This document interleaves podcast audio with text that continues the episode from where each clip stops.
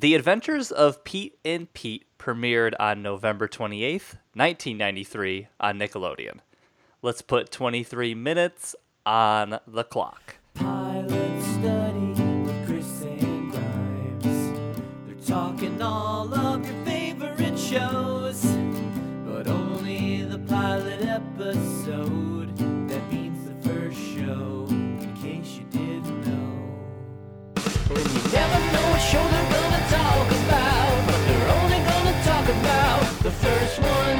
And that's the premise behind Pilot Study. Hello and welcome to Pilot Study episode number 38. My name is Chris Lantinen and I'm joined, as always, he drives clean, he always has. It's Grimes! Uh, hello, sir. Welcome, sir. How are you doing in the post Trump America? That will be our only mention of the present day current political situation as we as we like to remain timeless on this podcast, not time sensitive. Not time sensitive, but assuming we are allowed to continue this venture, Yes. um, and and free speech continues, I will say that I I am uh, hanging in there. okay. I guess I, I don't know what to say. We will we will not be doing The Apprentice. Um, we would not put ourselves through that punishment, and we will not be doing anything even tangentially related to Donald Trump. We are just going to ignore his existence on this program for That is going to be my strategy for the next four to forty years, depend, depending on how long Don Jr. holds power. Today we are talking the adventures of Pete and Pete, and we are finishing out our blank and blank theme month. Uh, you can catch up by going to our SoundCloud. If you start at Rick and Morty, we have also done Dharma and Greg and Keenan and Kel this month, and we're doing our second Nickelodeon program to close out this batch of episodes. And I mean, I, I love this show. I thought it was probably the best one out of the four. I think I, if well, I don't know. Rick and Morty's pretty good. If I had to rank them, I'd probably put those as one A, one B, then Dharma and Greg, and then Keenan and Kel. I don't know. What are Oh, you? What I are you? disagree. What are your month rankings? I go Rick and Morty, then this, then Keenan, then Dharma. I thought I thought you uh, were on the uh, the Dharma and Greg is charming level with me, or was it just Yeah, too, was it just I too was- sitcom for you? I was I don't hate it. I think that would be the easy way out. I looked for things to like about it and I found plenty, but I you know, Keenan is my man. I still like him. All right. So Uh, this is my first time watching this. I don't know. Was it your first same, time? Same here. Um, I knew I knew it by its cult-like soundtrack. Uh, it had this record store day vinyl release, but I really knew nothing uh, of the show. And when the soundtrack got released, I was very much under the impression that it was animated, and I was continually under that impression until. Until I actually pressed play, so that that was that was an interesting uh, uh, little twist in my mind. Uh, was this something that was at least around you when you grew up? Were you like, did friends watch it, or is this like completely fresh new experience?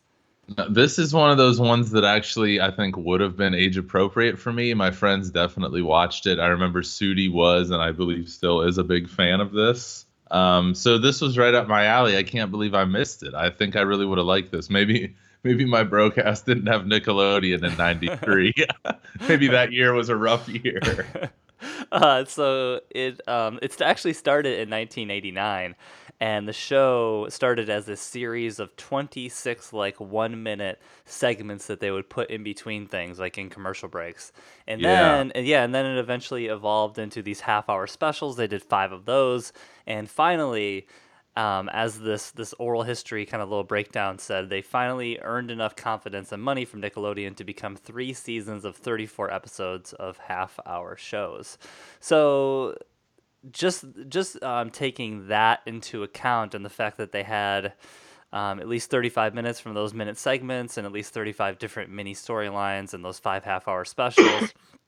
you know, you would think that something like this shouldn't have this strong of a voice coming out of the gate, but it knows exactly how weird it wants to be. It it knows exactly where it wants to draw the line in regard to absurdity, and I think that's the benefit of having all of those that that material in the bank before actually having to create a pilot. They probably didn't feel totally beholden to uh, introduced everyone in the expositional manner. They could introduce them through uh, through action, uh, knowing that their audience has already glimpsed some of their antics and already knows a little bit of their personality. Like there's this freeze tag um, one minute segment they did that I watched, and they freeze Little Pete, and then they forget that they froze him, and he stays out there all night. it's charming and it introduces his like ridiculous arm tattoo and the vibe is like firmly established like you know right away at least watching from 2016 you know that this is going to be like malcolm in the middle with a little less of a mean streak you know? This is going to be like indie rock weirdness transport it into a, like a nick show body. So i think that those um, that prior material was really really important to get to this point.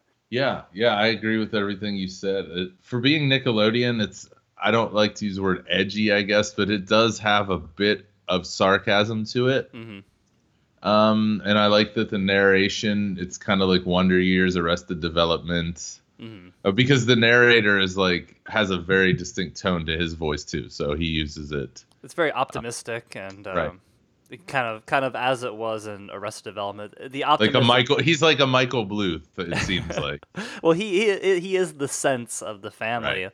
and it's it's funny. I didn't know that it was the older brother that was talking. I was kind of of the mindset that it would be the younger brother that um, oh yeah. took the lead because they don't really show who's talking until I think I think he's like hanging out a window at some point and he's talking and they're zooming in on his face. I'm like, oh, okay, okay. It's definitely the older brother that is um, that's taking the lead here. So uh, you know, that was another thing that um, was a little bit of a surprise to me. What else do you think in this pilot in particular was really like voice defining? Like, was there anything that you picked up, or any sequence, or any like gag that you thought this is what the show is, just coming out of the gates?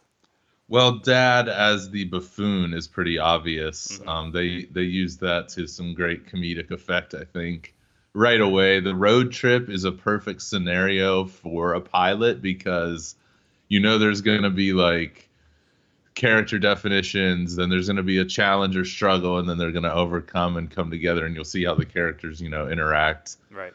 so using a road trip in that way was pretty good. Um, other than that, I mean, I liked mom a lot. They make her kind of the she's a victim with the kids, and I like shows like that too. You know, they're kind of like surviving dad together, like Simpsons sort of. hmm Um, but yeah, There that was, was the main stuff I picked up on. There, was definitely a lot of Malcolm in the Middle in this. There was the breaking the fourth wall, or there was a lot of this in Malcolm in the Middle. There was the breaking of the fourth wall. It was this kind of like really intimate camera work, like where it was almost like claustrophobic at times and slightly shaky. Like it wasn't like super defined. And we could talk more about the camera work later. The confessions are from a kid who's like obviously way more intelligent than even his parents. Yeah, that's Malcolm Yeah, on the dot. Yeah, and I think like just like transition based comedy was something that Malcolm in the Middle really like thrived in. And here here they're all about like nailing the editing of this episode and the structure. And um little you know tricks that they're able to pull out of that. I do have some quotes here that we can use.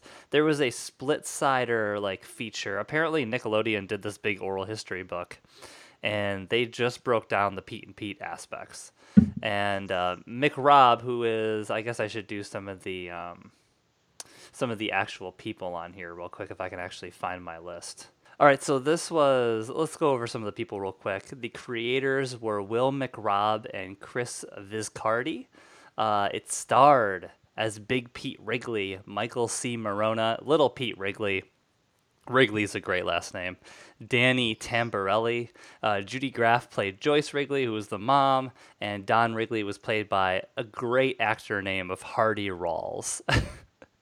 so that was that was pretty nice. In terms of some of these quotes that they're they're kind of talking about like the indie nature of Nickelodeon at that time and how they could kind of sort of do what they wanted and they're they they called it the anti Disney. They said Disney was about a certain way of looking at childhood and Nickelodeon was about trying to capture what was a little more real about being a kid. And so we fear we felt fiercely proud of that identity, especially in the promo department. That analogy of a collective or independently minded creative people banding together to do something that was subversive. And I mean, just that description alone brings to mind all of the aspects of the indie music scene, and it's no surprise that they like brought in an indie music guy who formed this house band for the show, and it, the music has such a, a such an identity. And McRobb also said, "Let's tell a story the way kids tell stories. You know how kids tell stories; they kind of go all over the place, and for that." They're amazing, and I think in this episode you can see that with the graphic, um, the way in which the rival family like approaches, similar to like the Terminator. You know, it's Right. definitely like over exaggeration to the point um, where again a lot of those cuts can be can be comedy. A lot of the cinematography can double function as comedy. And where again it, it can take on like that that kiddish aspect to it. Let's just go on to um, some of your favorite sequences in the episode. What was one of your favorites? Well, I like the um the bathroom stop. Okay, when they when they first meet the the rival family, they go on this road Yeah. trip and they run into the dad claims that he is the king of the road, even though he does not have the right license plate. But what they do find is that there is another family traveling out there where their dad does have that king of road license plate and he is the master. And so there's this immediate rivalry set up. But what else happens at the at the uh, truck stop there? Well, it just as an aside, I wondered if I should tell um our bathroom stop story from one of the first times we hung out. Uh, okay. I mean, it's up to you because it's really more so embarrassing for you. But uh, I mean, I'll sit and listen to it again. It's a great story. All right. Well, I mean, I'll try to tell it quickly, but um, so when we went to see Kanye, we did not have a hotel room. We stayed with these people who, needless to say, did not provide the accommodations that a hotel would have, Right. such as like a bathroom that I would step foot in. Hmm. And so anyway, we stayed up all night uh, listening to Kanye, and then till like 3 a.m. doing various other activities hmm get up at 6 a.m. basically to hit the road. It's a snowstorm, and we get halfway back to Edinboro. And I have to go to the bathroom, and it strikes me at a time when we're driving, and I can't help myself. and so I've probably been friends with Chris for four to six weeks at this time, maybe Yeah. eight weeks. Yeah. Hung out twice, mostly in a classroom setting. And uh, yeah, I almost had to let loose in front of you on their side of the road. Well, I mean, you did let loose, in front, and and actually, the story goes that while you were let, letting loose on the side of the highway, where cars could probably plainly see you, I was acting as the human shield. You were basically a human shield. with we were basically back to back while you were uh, doing the deed. So yeah, that that's our that's our disgusting road trip story. I hope. And that's what this reminded me of. So I just wanted to share that with the audience so But- that they could get to know us and then let's also more. let's also mention that it was in winter time, right? Oh, It you was said freezing cold. you said it was in a snowstorm, so you couldn't like you couldn't go to the woods or anything. It Couldn't literally, do much. the snow in Pennsylvania is basically if you step off the highway one step, you're You're in, dead. You're in knee deep snow, yeah. so you Yeah, can't I go mean- into the woods because you'll it will be like to your chest. You won't make it. That's like going into the wild. You're just out there. Mhm. Yeah, it's really, it's really, really bad. Um, I got, I got a couple, a couple random questions for you. Who was, who was the little character that they had? Was it like an X Men character that they had on top of the car? That little Pete had on top of the car. Um, I didn't catch that detail. There was like, if anybody knows and can email me or message me, there's like a little, um, like comic book character that they sit on the front of the car, like and in in, in place of the logo, the car logo. And I, I I thought it might be Apocalypse from X Men, but he looks really small. So if anybody sees that and knows what it is, let me know.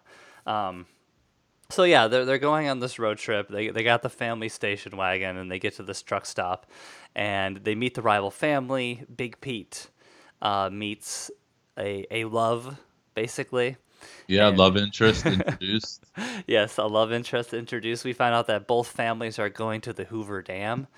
And so this this idea of because at the beginning of the episode they list the three things that makes their father king of the road. And one of them and possibly the funniest is the fact that it's all about making good time. crown over the years by being the best on the road in the three major dad driving categories. One, never asking for directions, no matter what. Two, roof stack packing. And three, the true measure of dad greatness, making good time on the road. Yeah, I noted those three things, and they are all very true. the making good time becomes more and more and more important in that they have to make better time than the family. They basically have to beat them to the location. So I, uh, what I what I think happens is he drives all through the night because by the next morning he is bearded almost. he has like a five o'clock shadow, and the story kind of takes off from there. I really I love the moment where they're driving past like a family that's not good travelers, and he yells out the window, "Hey, nice stack, buddy!"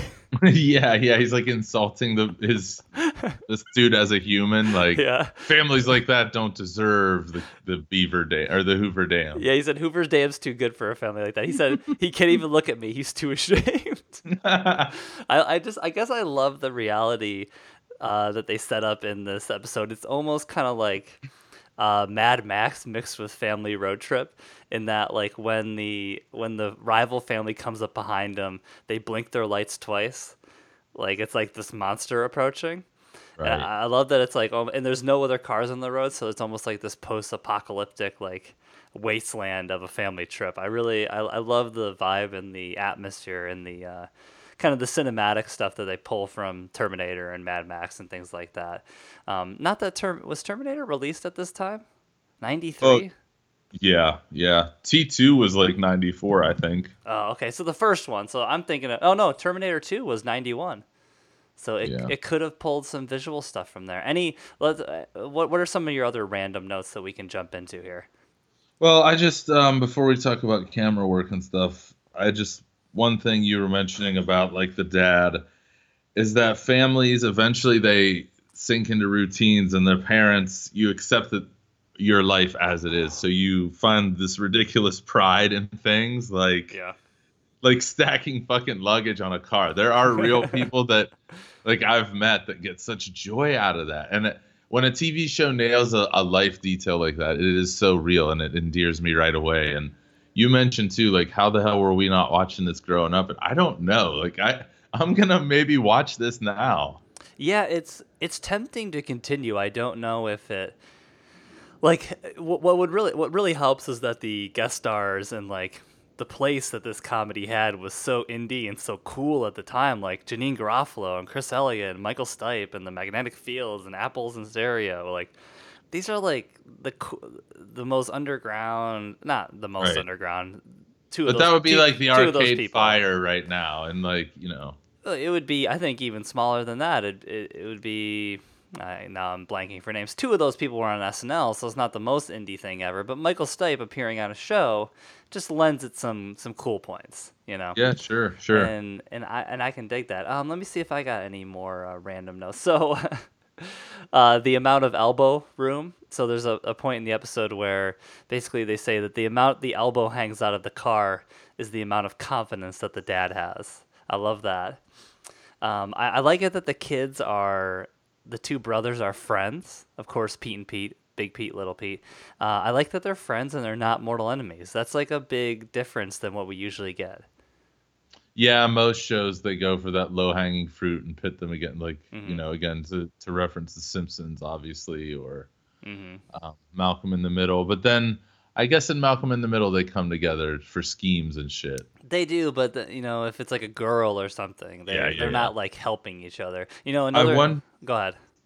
I was just wondering to what extent the mom being able to pick up the radio with her head like carries on as a theme. Like, do they use that a lot? Does it ever I come in know. handy? Like, I, oh, we want to skip. We want to skip school to listen to the baseball game. Let's use mom's head. I love the scene. Absolutely love the scene where she is looking for the perfect place to go to the bathroom, and they cut to her, and it's like uh, gone or not like a Sound of Music. Yeah, yeah. She's like frolicking in a field. Yeah, then uh, what I even love even more is that the dad fires a flare to get her back. that made me laugh so Such an hard idiot. when he pulled the flare flare gun out. has to find the perfect spot. How does she know when she finds it? She knows.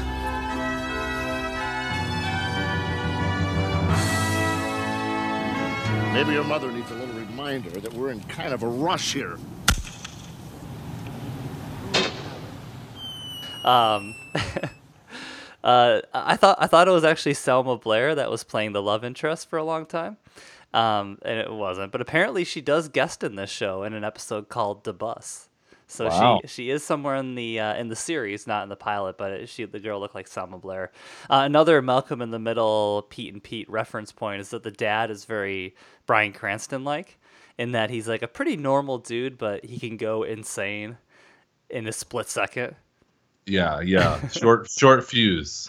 very short fuse, but not even like angry short fuse, like manic. It's Yeah. it's more like a manic short fuse. The wacko the wacko with the remote control, little Pete is has like this remote control device that he, he can open garage doors with, and Yeah. and the cutaway to the guy under the garage door, like screaming for his life. That made when they're roof stacking, the wife screams, "Take him down, Don! Take him down hard!" There's, I mean, there's just so many like great lines in this in this pilot, and um, perfect editing touches. It's just a really well made and weird, and like weird shots and different looking show. And I guess that's what I really respected about it. And then you also have to remember the time it was made, how different it would have been. Like now we can see it, it's different right away, but put it in the context of 93 when you're looking at shit like Home Improvement Right. and, you know, just terrible, god awful shit like Full House. Yeah. It's just like uh, this when is he- like the anti TGIF, you know, It, this re- is like it really real is. shit. It really is. And then putting like the Chinese ornament on top of the car and a gong going off, like it's dumb. Yeah, yeah. It's dumb, but it's funny. Uh, so there is like that immature. There is that immaturity present in what you'd expect out of a Nick show. But like little Pete yelling, "We're mutants!" it's Like, like this is almost a Fox show that snuck its way onto Nickelodeon. it really is. It re- it really has that not edge, but like you said, there's not. It's not edgy in any way. It's just it's weird, and that's cool. Like uh, even today, like if you put this show out, people will be like, I don't know, this just feels different. And Yeah, I, I, I agree. I think that really speaks to its longevity. We're not perfect, Dad. We're just us. We're mutants.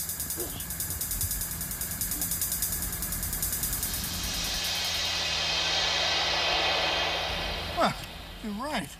Um, We're red. So a, f- a few of the other actors that are in this show, Toby Huss is the strong man that they see for a second. He's hanging out on this Oh, bridge, okay. and he's he's an actor who's got a really great role on *Halt and Catch Fire* right now. So he's still working. He's still great. Um, Hardy Rawls, he plays the dad, and he makes little appearances on shows over the years. A couple of Law and Orders, Daria, Judging Amy, but not not big. Uh, Big Pete was in Home Alone not much else. Uh, Little Pete wasn't in much else. Um, Geoff Pierson, he plays the rival dad. And this is a guy who was in Dexter, which is going to be our next episode. Boardwalk Empire. He was, Oh, that was my game. yeah, he was the, oh, really? Yeah. Fuck. Sorry. It's all good, dude. It's cool. Uh, I'm glad 24. that came up though. 24, he was the president for a couple years. And he's also been in The Firm and Castle, The Brink, West Wing, Sabrina, Grace Under Fire. That I mean, that guy's worked a ton, and he's probably the Yeah. worked worked the most out of any of these. Um, a couple other notable things: Michael Allen Spiller shot the pilot. Uh, he's an Emmy winner at this point. He shot an episode of Modern Family, a Halloween one that won an Emmy, or directed it. Uh, he's also shot mini projects, Scrubs, New Girls, The Wow. Office, an episode called The Search, and of course the music is guy by a guy named Mark uh, Mul- Mulcahy, or I don't really know how to pronounce it. I, I apologize. I'm not a fan, um, but he does the music. He was formerly of a band called Miracle Legion, and then they formed Polaris for this show. Hey Sandy is the name of the intro song. And it's the most popular thing to come out of it, but people love all the all the music, and people really scarfed up that um, that vinyl pressing. I think that was gone that was one of the most popular ones of that year, just in terms of buzz and um, it's selling out really quick. It, they didn't make a lot of copies of it, so it wasn't on like the sellers list or anything. But people were really Oh, okay. people were really excited about it. It's mighty strange. You happily there and I can sell a shin bed. Or have you picked your target yet?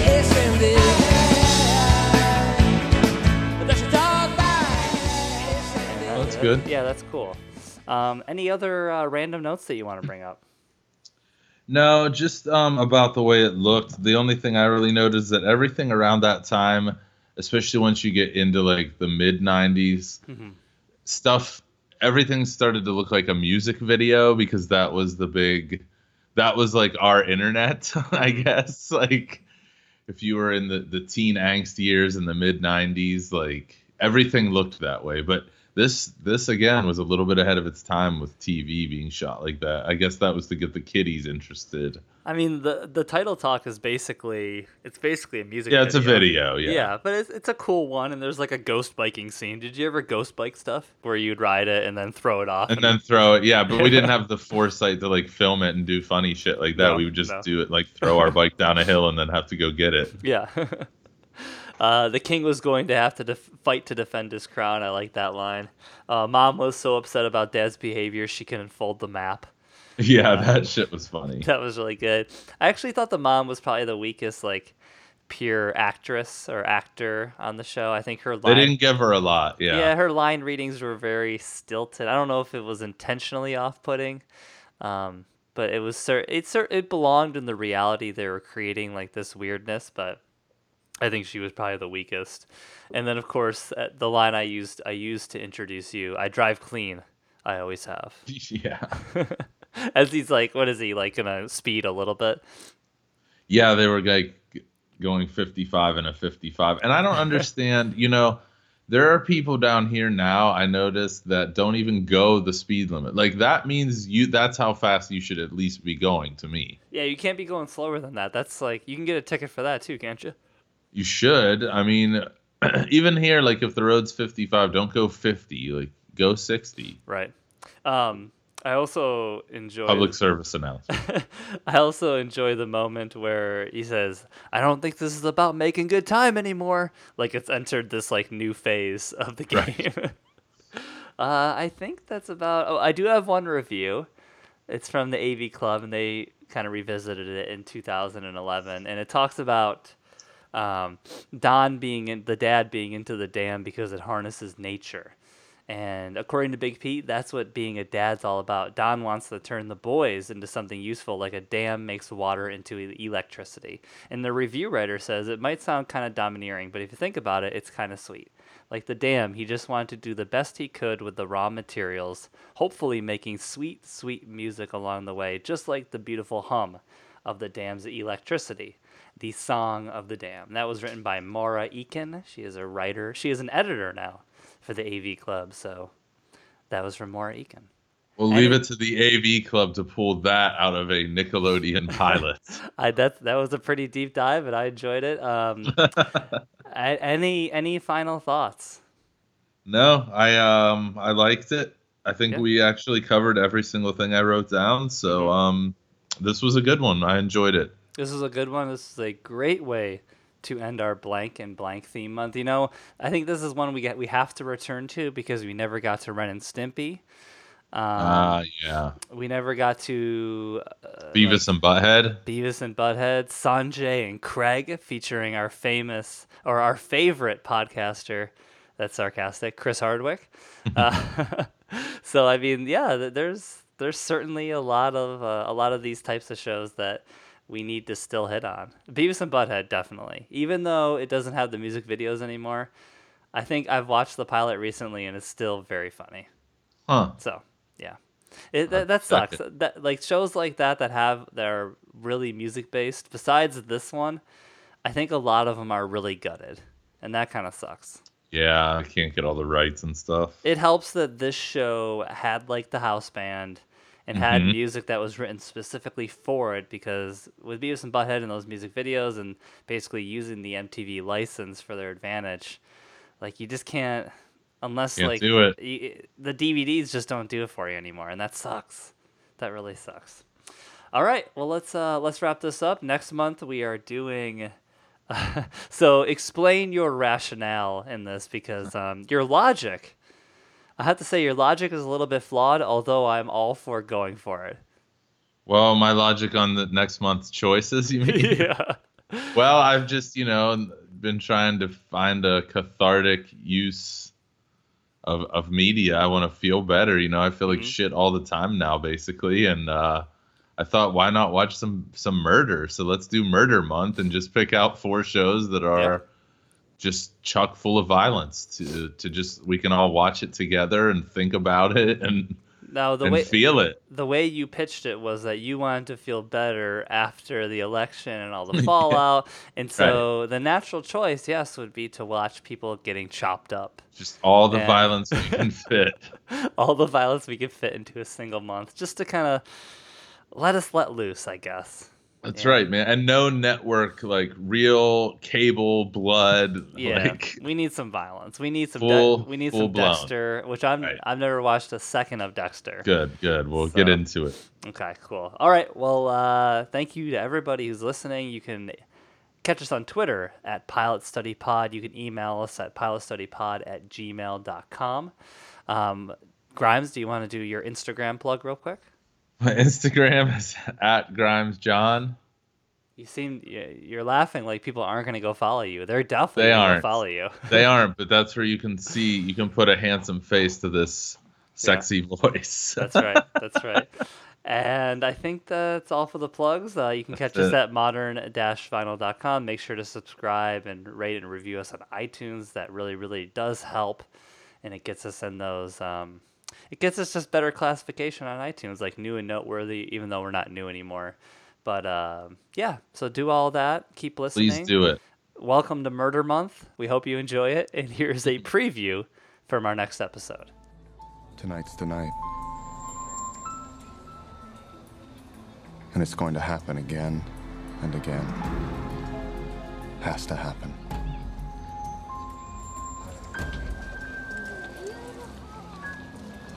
Nice night. Miami is a great town. I love the Cuban food. Pork sandwiches, my favorite. Never know what show they're gonna talk about, but they're only gonna talk about the first one. And that's the premise behind Pilot Study. Oh, bummer.